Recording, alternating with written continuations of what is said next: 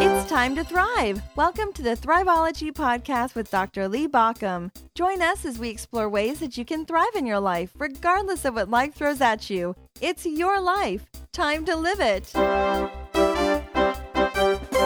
One of my favorite sea creatures is the sea turtle. I, I, love to watch those turtles swim in the water.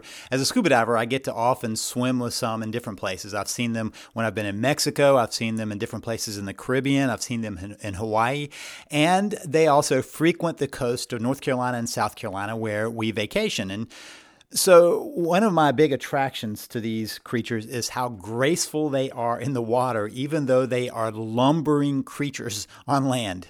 They're built for the sea. Those fins get them somewhere so quickly, and yet on the land, they are lumbering giants. And so, I wanted to tell you a little bit uh, that I discovered a few years back uh, about turtles.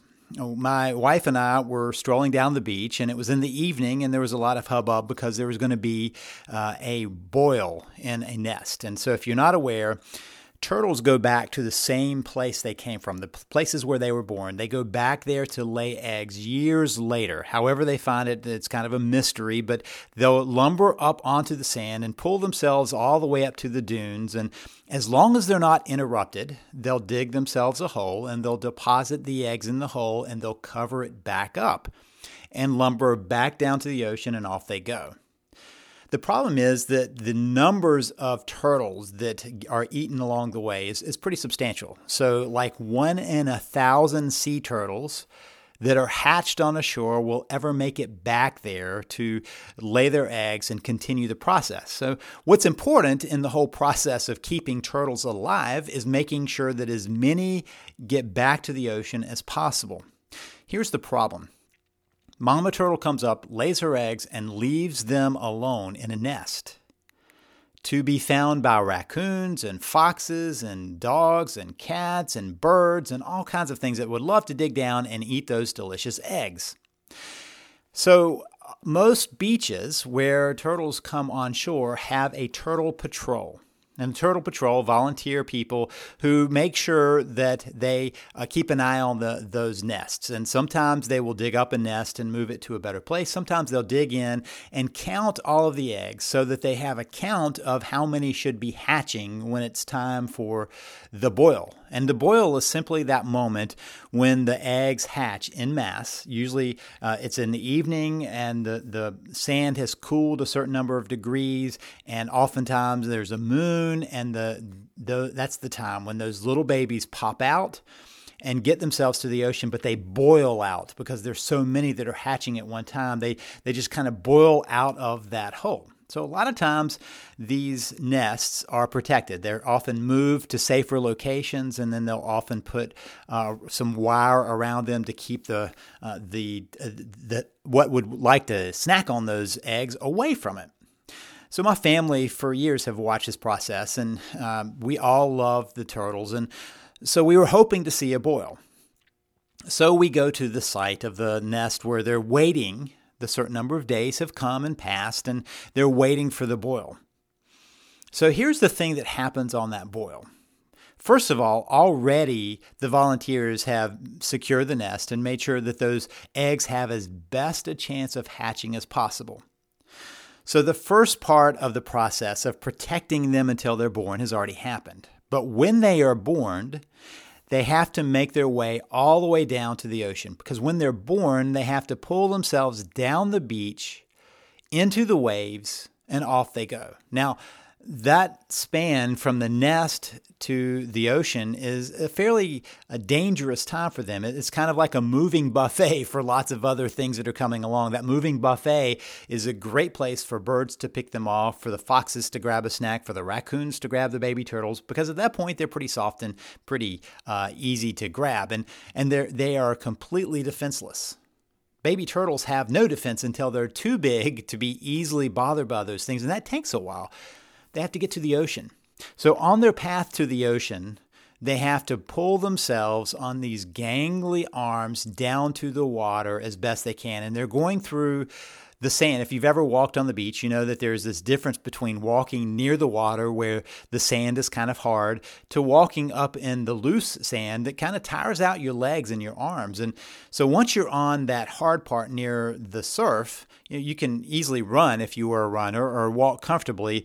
But if you run up in the loose dirt or, or, walk in the loose dirt, you're asking for quite a workout for your legs. Well, the turtles are the same thing. They have to pull themselves through that sand and get down to the ocean. So I'm having this conversation while we're awaiting the boil. And we were waiting and waiting. And so I have this conversation with this uh, turtle volunteer, and she's telling me about turtles. And I know some about turtles, but boy, she knew a lot about turtles. And so finally I said, So I know that this is the dangerous time for them. You know, they're making it from the nest to the ocean. I know it's a dangerous time.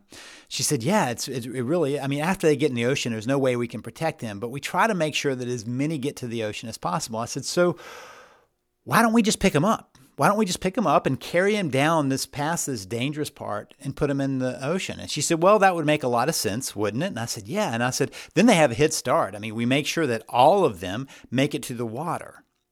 She said, Well, we used to do that. And what we discovered is when they get to the ocean, if you just put them in, they can't swim.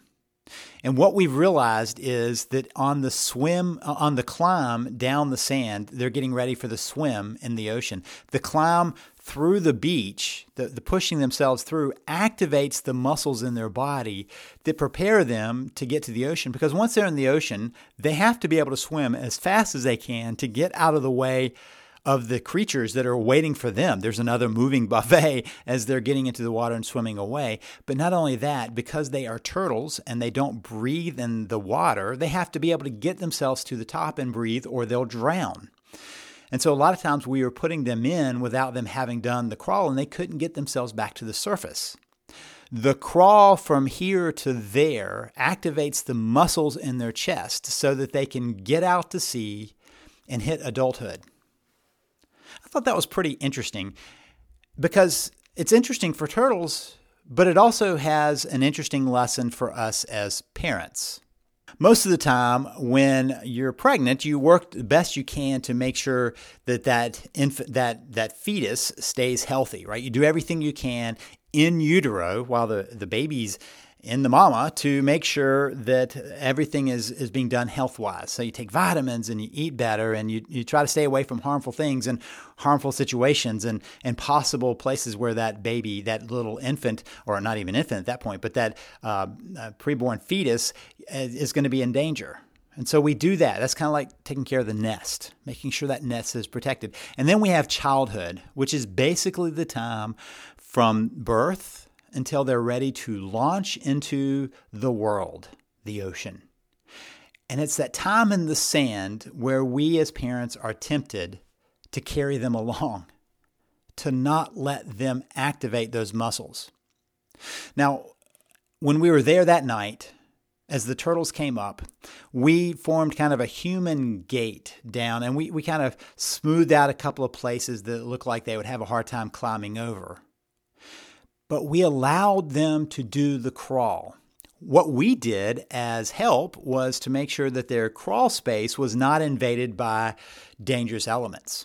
And so we kept anything that could have been dangerous away, partly but just by our presence. And and if something were to come, we would have, you know, shoot it away. And so we were protecting the turtles pretty much unbeknownst to the turtles while we were letting them do their thing, while we were letting them build their muscle and learn how to use those muscles so that when they got to the open ocean, they were ready to go.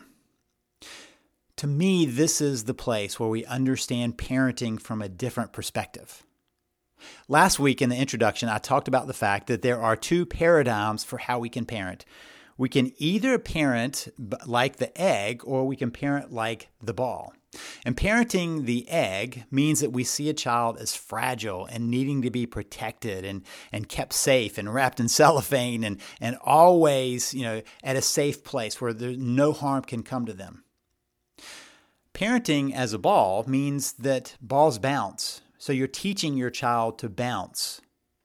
Because here's the thing in either case, you recognize that there are hard things coming in life there are bumps along the way. And so the question is whether the bump shatters the egg or bounces the ball, whether the ball will bounce back up and keep on going, or whether it comes apart like an egg.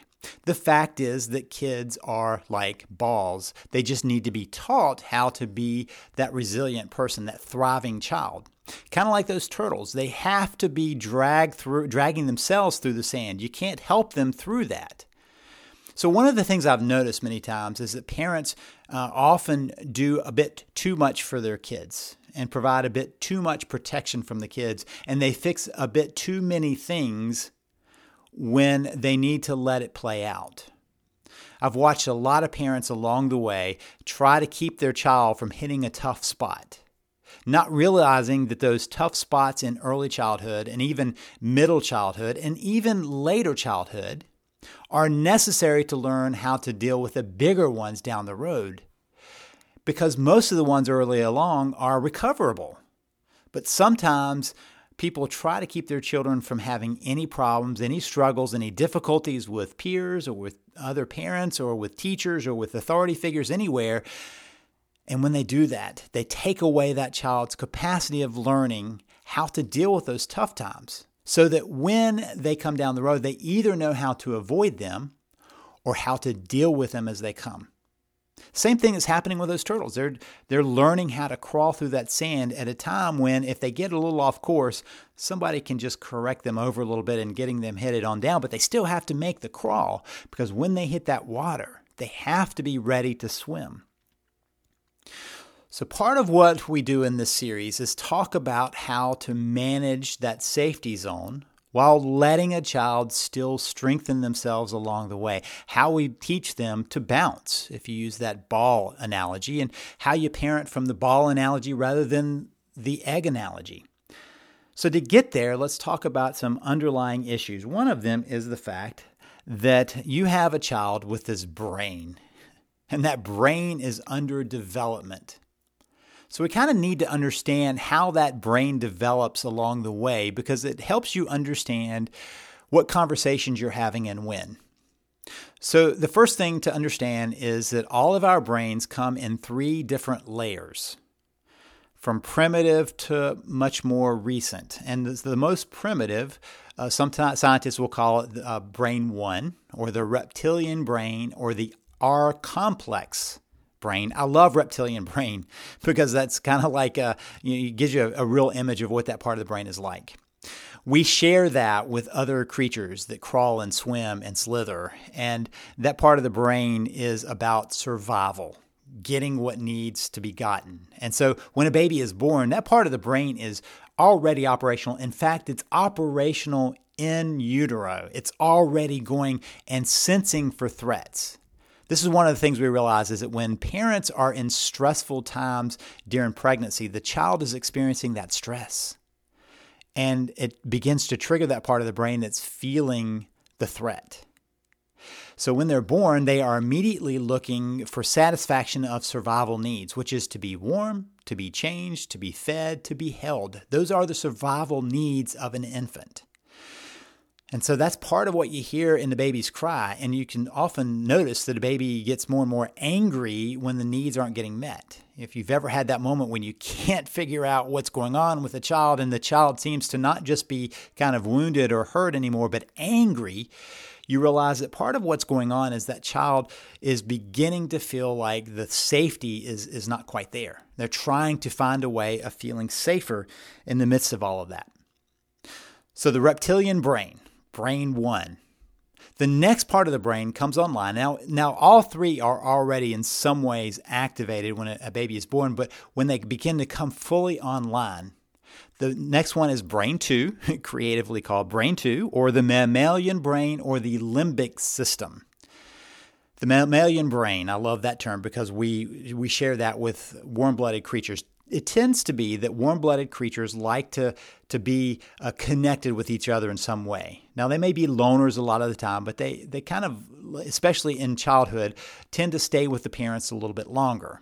They need to be nurtured along the way. And sometimes you'll notice there's that pack mentality, which we call the tribal mentality, right? That where we you are a part of a group. So the limbic system is what's responsible for that. And it's coming online as our kids are coming in school. And it continues to come online into uh, early, middle adolescence you know, into those teen years. And so that part of the brain is the part where your your child is trying to figure out who's in and who's out, who's a part of its group and who's not. And so if you've ever watched kids when they're that, you know, two two second to third grade kind of period, it's really spiking at that point for a moment where they're trying to figure out who their friends are and maybe they divide it across gender and they have the cootie club or you know some other way of saying you're out and you're in. Or maybe they do it by fashion. Who has a certain kind of shoe is my friend and who doesn't doesn't. And all kinds of different ways that we create those groupings. And you'll notice that schools tend to do that. So they name certain groups within their school because that naturally builds into the place where that child is at that point and it continues into the teen years. And the limbic system is part of our emotional world, where we feel emotions based on our connection with other people. So that limbic system is coming online. You see the spikes in emotions that we're sometimes surprised by a child reacting in such strong ways that they didn't react to last week. They suddenly are activated because that part of the brain is is coming online, is, is, is really getting established and is really working to understand the world. And so that part, that emotional part of the brain brings in another layer. Here's why. When that part of the brain is going on, it's always trying to get a charge from the emotions. And it's always trying to get that emotional feel good from something else. So, one way of doing that is a lot of excitement doing something kind of daring kind of makes him, you know, gets a little uh, adrenaline going. And that feels really good because the third brain is still struggling to come on board.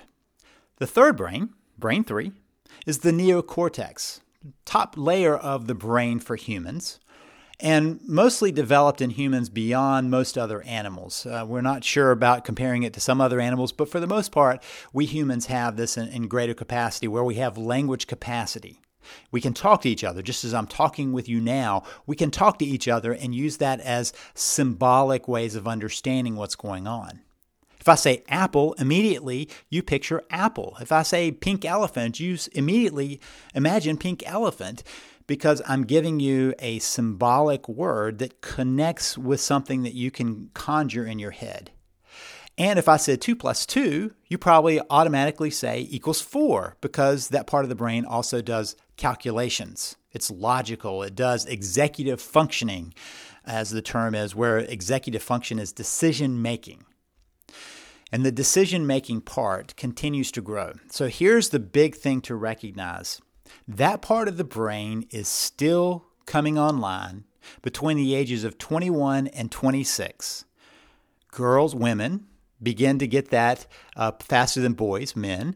Uh, and so a lot of time women will have that neocortex pretty much kind of going and, and, and you know developed when they're 21, 22.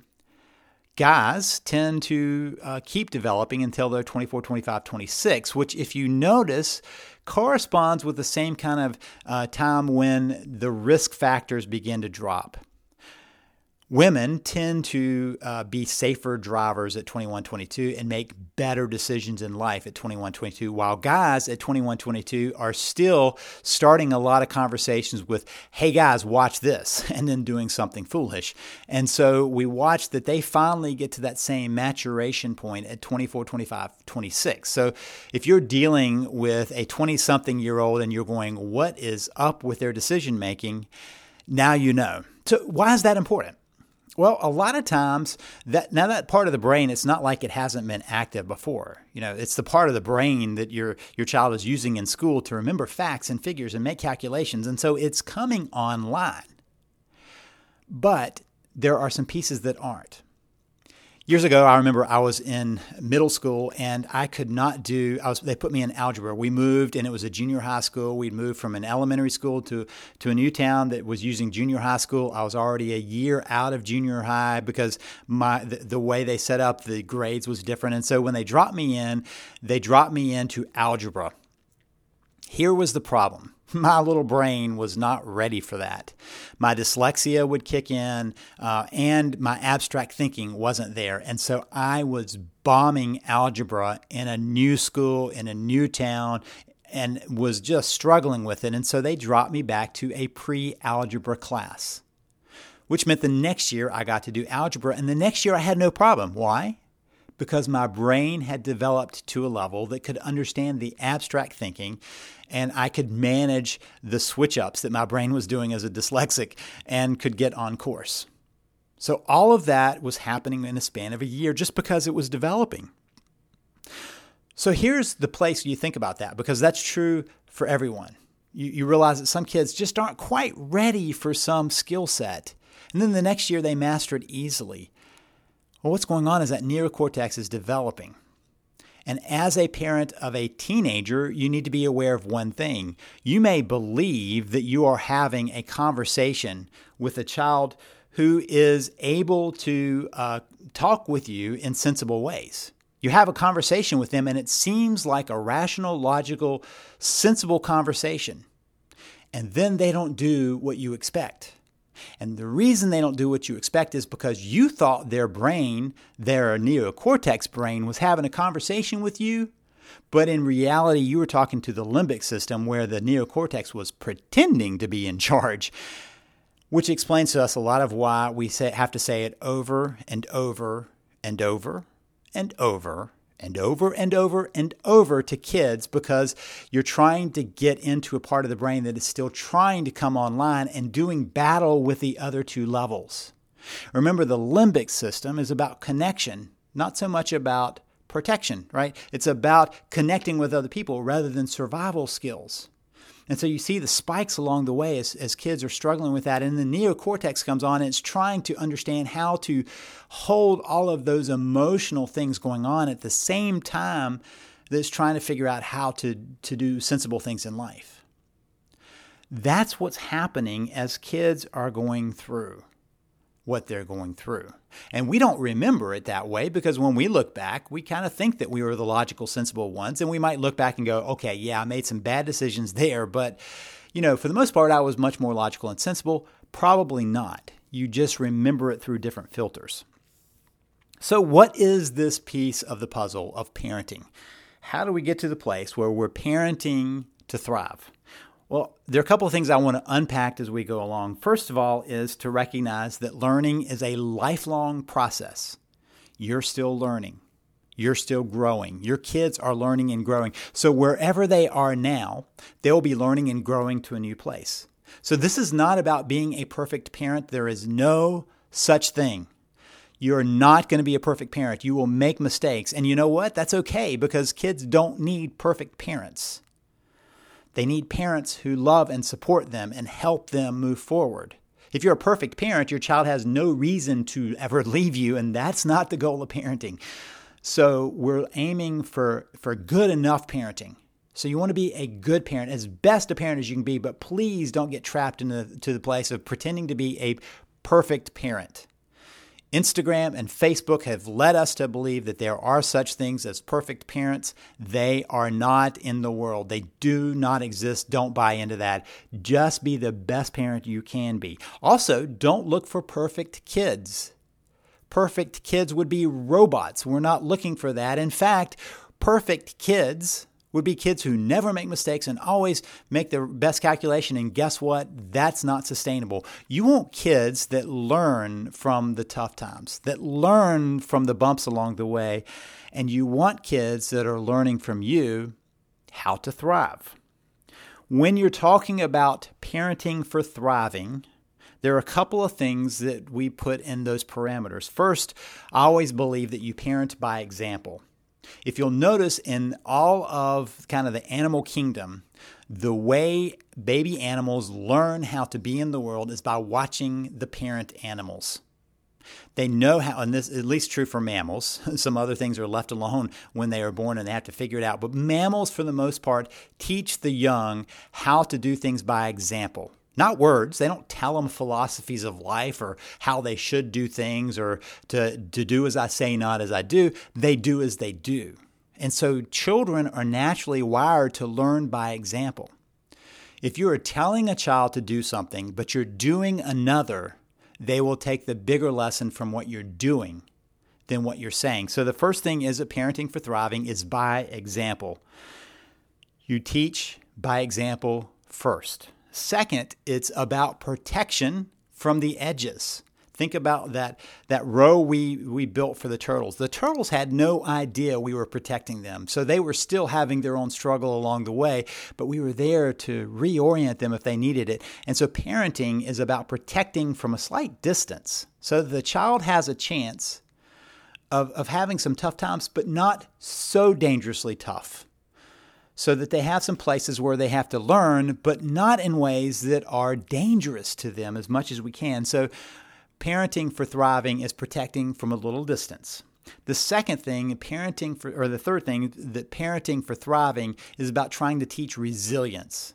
How to deal with the tough times, not avoid the tough times, not pretend that the tough times didn't happen, not to have a parent fix the tough times, but how to deal with the adversity that comes through life. And then the last piece is that parenting for thriving is about growing and moving regardless of what life gets in the way. Life's got tough stuff in front of all of us. And so it's not a matter of life being bad because bad things happening, it's life being life. And along the way there's some bad things. How do you keep moving forward? So regardless of what's going on in life, we continue to work to thrive. Okay, so that kind of gives you some some pieces of understanding of where we're headed with this. And one of the things I always recommend is that parents work on their own thriving skills first. A lot of times when parents are in protection mode, it's because they haven't figured out how to do that that uh, their own thriving. If you're kind of challenged with that, if you're trying to figure out how to implement it in your life as we go through this series, let me recommend that you grab my book Thrive Principles. Thrive Principles are 15 strategies that you can implement in your life in order to build towards a more thriving life. They are pieces that you just kind of push in. I've had so many people say, you know, it's just so easy to read and so easy to implement once you break it down the way you break it down. And that's my strategy to make the strategies work for you easily. The end of every chapter, I have a cheat sheet that you can use to make sure that you're following the process. And here's the thing this becomes multi generational. When you learn to thrive better, you're automatically teaching your kids to thrive because they're watching you do it. If you don't have Thrive principles, please grab that. And as we go through this series, you'll begin to see how unpacking your own thriving life helps us unpack how to be a thriving parent. You can find Thrive Principles wherever you like to buy books yourself already. Just go and, and get it there, whether it's online or in a store. If the store doesn't have it, they can order it for you. Or you can learn more about it at thethriveprinciples.com. Thethriveprinciples.com. This is Lee Baucom wishing you the best as you work to build a thriving life.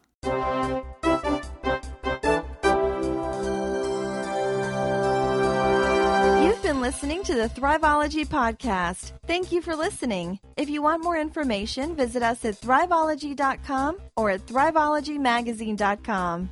Remember that Thriveology is spelled T H R I V E O L O G Y. It's your life. Time to live it.